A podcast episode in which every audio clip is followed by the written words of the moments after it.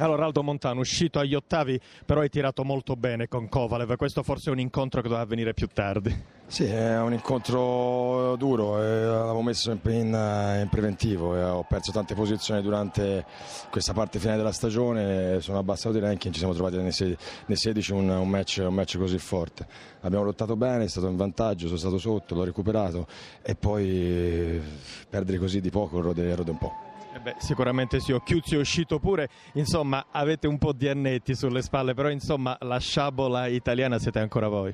Ma sai, la qualificazione quest'anno è stata individuale, quindi non è che c'è stata scelta il commissario tecnico, quindi anni o non anni, in fondo alla stagione chi aveva più punti eravamo io e il Diego e quindi ci siamo meritati di, di partecipare a questa, a questa Olimpiadi, tutto qua.